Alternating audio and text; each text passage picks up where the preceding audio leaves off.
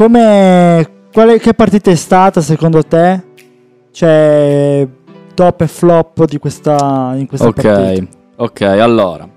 Innanzitutto complimenti all'Inter, non lo dico da tifoso ma da appassionato di calcio perché ha fatto una grande prestazione in casa loro. È vero, Liverpool ha preso tre pali, ha rischiato, ma perché ha rischiato l'Inter? Perché l'Inter doveva vincere, cioè se voleva passare il turno, quindi ti ritrovi a dover... eh, a che sei costretto ad attaccare, di conseguenza il Liverpool eh, ha le praterie e quando lasci le praterie al Liverpool chiaramente c'è ben poco da fare. Allora, è stato premiato come MVP Skriniar. Io penso che l'MVP sia Brozovic perché secondo me non voglio essere esagerato, ha portato a spasso il centrocampo del Liverpool. Il Liverpool in attacco e in difesa non è commentabile.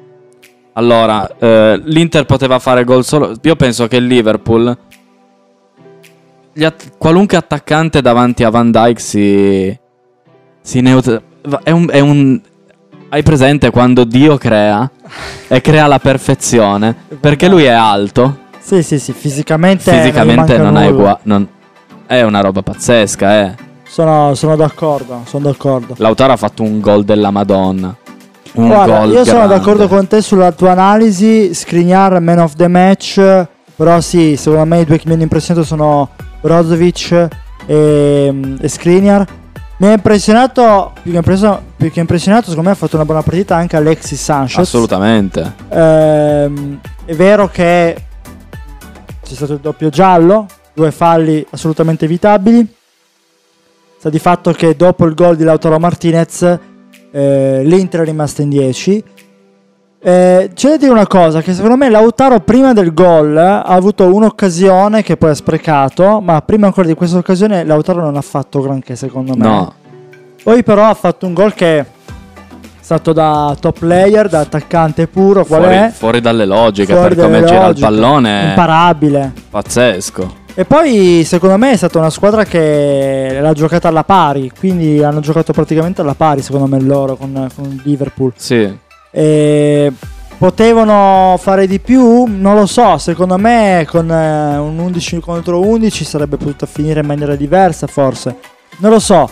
Eh, è un grande peccato perché comunque si è dimostrato un Inter all'altezza della situazione. Davanti non aveva la Salernitana come qualche giorno fa, ma aveva una squadra che può vincere la Champions perché è attrezzata, perché ha tutto. Io devo farti, devo farti un appunto. Eh, Arturo Vidal. Arturo Vidal io visto, l'ho visto in difficoltà. eh, in regia ha saputo tener botta, secondo me, in regia.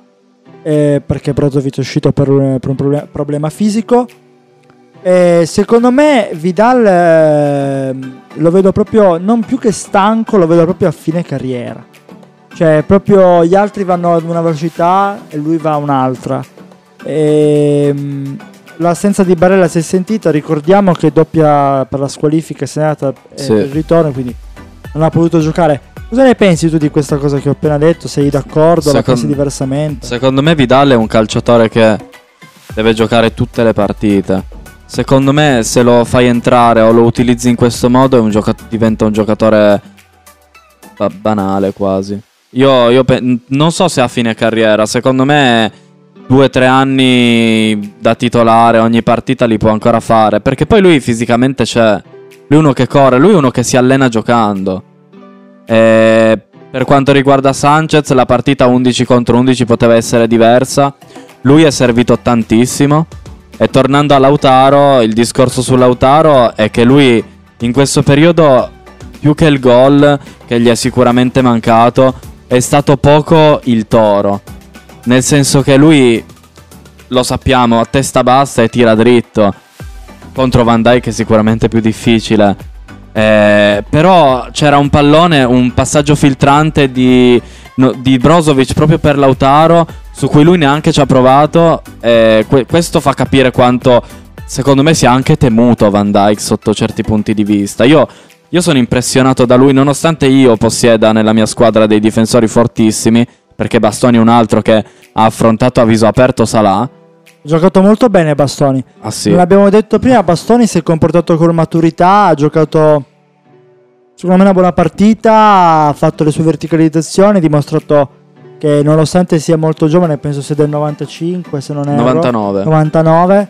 95 è il numero di maglia. Esatto. Per mi sono confuso per questo. Del 99 ma è- ha tutte le qualità, carte in regola per fare bene, ha fatto bene contro una grande squadra. E sì, voi avete delle difese importanti.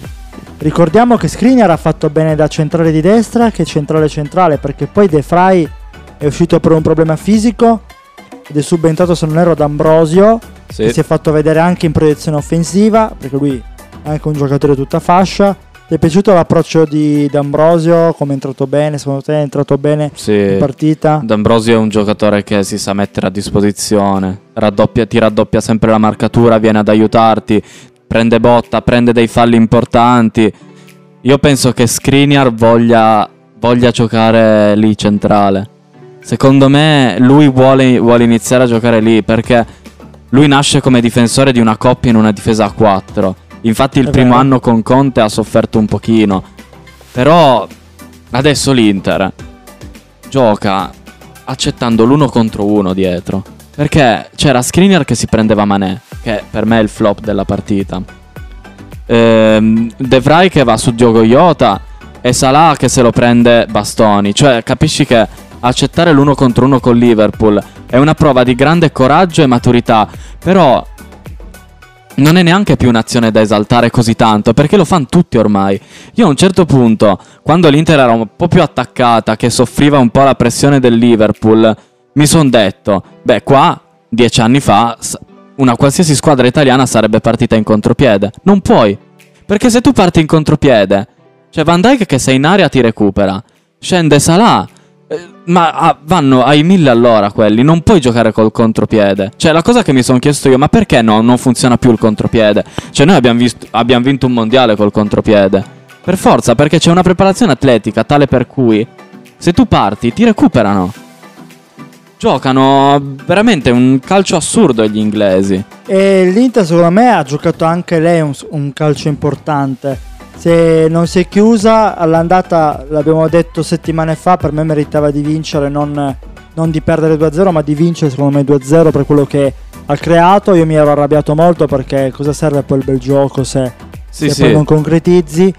Non lo so, ehm, hai, dei rammari- hai un rammarico, secondo te l'Inter è uscita poi a testa alta, si può Io, dire io- così. io ti dico una cosa. Intanto vado a sistemare un secondo il volume, tu Ok, vai avanti. sì, sì.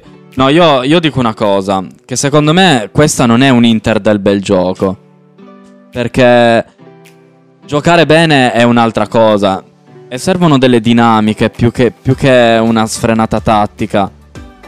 La qualità dell'Inter è l'intensità. Quando l'Inter è intensa, allora l'Inter funziona bene e gioca bene. Ieri l'Inter, cioè contro il Liverpool, l'Inter è stata intensa.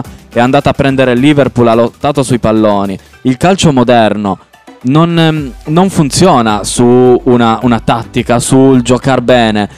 Perché comunque l'abbiamo visto che poi la finale la perdi. Pep l'anno scorso ha perso la finale contro il Chelsea. E come l'ha persa? L'ha persa giocando meglio, l'ha persa cercando di, di fare più gioco Sì. e il Chelsea se l'ha vinta chiudendosi. Adesso non è che bisogna sempre fare catenaccio, l'abbiamo detto prima. No, esatto. Però il modo in cui giocava il Chelsea, affrontava la partita, non è più con- come i vecchi contropiedi. C'è, c'è proprio un'aggressività totale in campo, cioè c'è un'intensità. Secondo me il calcio moderno è intenso. Sta diventando uno sport più bello. Sì, Le sono, parti- sono guarda che- d'accordo. è Guarda vero. che se tu guardi un Fiorentina-Verona, è una, bel- una bella Il partita. Sassuolo sta facendo un calcio fantastico. lo stesso Cagliari-Lazio, che il Cagliari ha perso 3-0, è una partita più bella rispetto a qualche anno fa dove Il Cagliari ha anche più motivazione. Sì, eh. anche più motivazioni, però eh, le squadre piccole non si chiudono più lo- nelle- nella loro area, o comunque anche se lo fanno c'è, c'è intensità.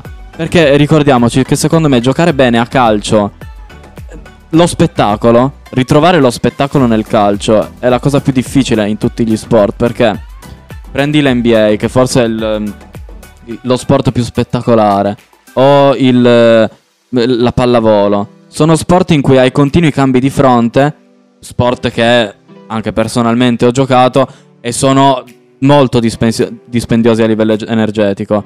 Però che cosa succede? Che il campo è piccolo e tu puoi andare da una parte all'altra del campo. Poi sei morto alla fine della partita. Nel calcio è difficile perché c'è 100 metri di campo. Senti, io volevo fare un appunto, siamo in chiusura. Eh, la partita di ieri Real Madrid contro eh, Paris Saint-Germain. I francesi dovevano vincere, secondo me, per quello che hanno. È vero, dall'altra parte avevano Benzema, Modric, avevano comunque giocatori importanti. Carletto Ancelotti come allenatore che non è, non è poco. Eh, però di fatto è uscita, è uscita con una tripletta di Karim Benzema. Eh, la lite tra Neymar e Donnarumma. Donnarumma settima- pochi giorni fa ha detto Buffon mi ha consigliato proprio lui di andare al Paris Saint Germain e di fare la storia di questo club. Però va lì, ha fatto un errore, ha, fatto, ha commesso un errore che ci può stare, anche Buffon stesso nella sua carriera ha fatto degli errori, però che succede? Perché prendersela solo con Donnarumma? Il problema è solo suo o di una squadra o forse prendersi le figurine e non fare gioco? Allora, chiaramente secondo me eh, il PSG aveva la qualificazione a portata di mano fino al sessantesimo. La partita d'andata l'ha dominata il PSG. Eh, il, il Real, perché il Real mentalmente c'è e non molla la partita, che cosa fa? Pressa al sessantesimo anche se è sotto. A parte il fatto che il PSG è un fenomeno. Eh, cioè ne ha più di uno. Però uno in particolare che si chiama Mbappé. Sì, e neanche uno in particolare che si chiama Messi che non ha fatto però la differenza. Non ha fatto la differenza perché eh, gioca in un altro modo.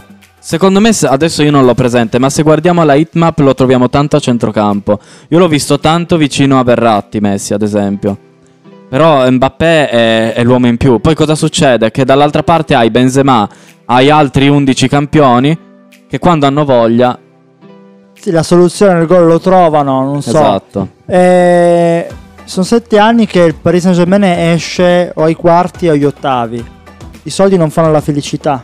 I soldi non fanno la felicità. Il problema del PSG ieri, di ieri sera è stato l- la non capacità di riprendersi al pseudo errore di Donnarumma. Che possiamo vederlo un errore fino a un, se- a un certo punto. Non è fallo. Però lì c'è una pressione del Real che viene portata bene. Eh, il PSG non reagisce. Non reagisce perché dove non c'è squadra non c'è reazione. E quindi poi battibeccano tra di loro. in- come se fossero dei bambini. Serve Sì, più quello, coesione. È quello che è successo team. ieri, coesione. Le squadre devono essere forti e coese. L'Inter lo ha dimostrato, non è bastato, chi lo sa. Vedremo, speriamo bene per le italiane. Noi abbiamo finito, siamo in chiusura, vi lasciamo. Ciao a tutti, alla prossima.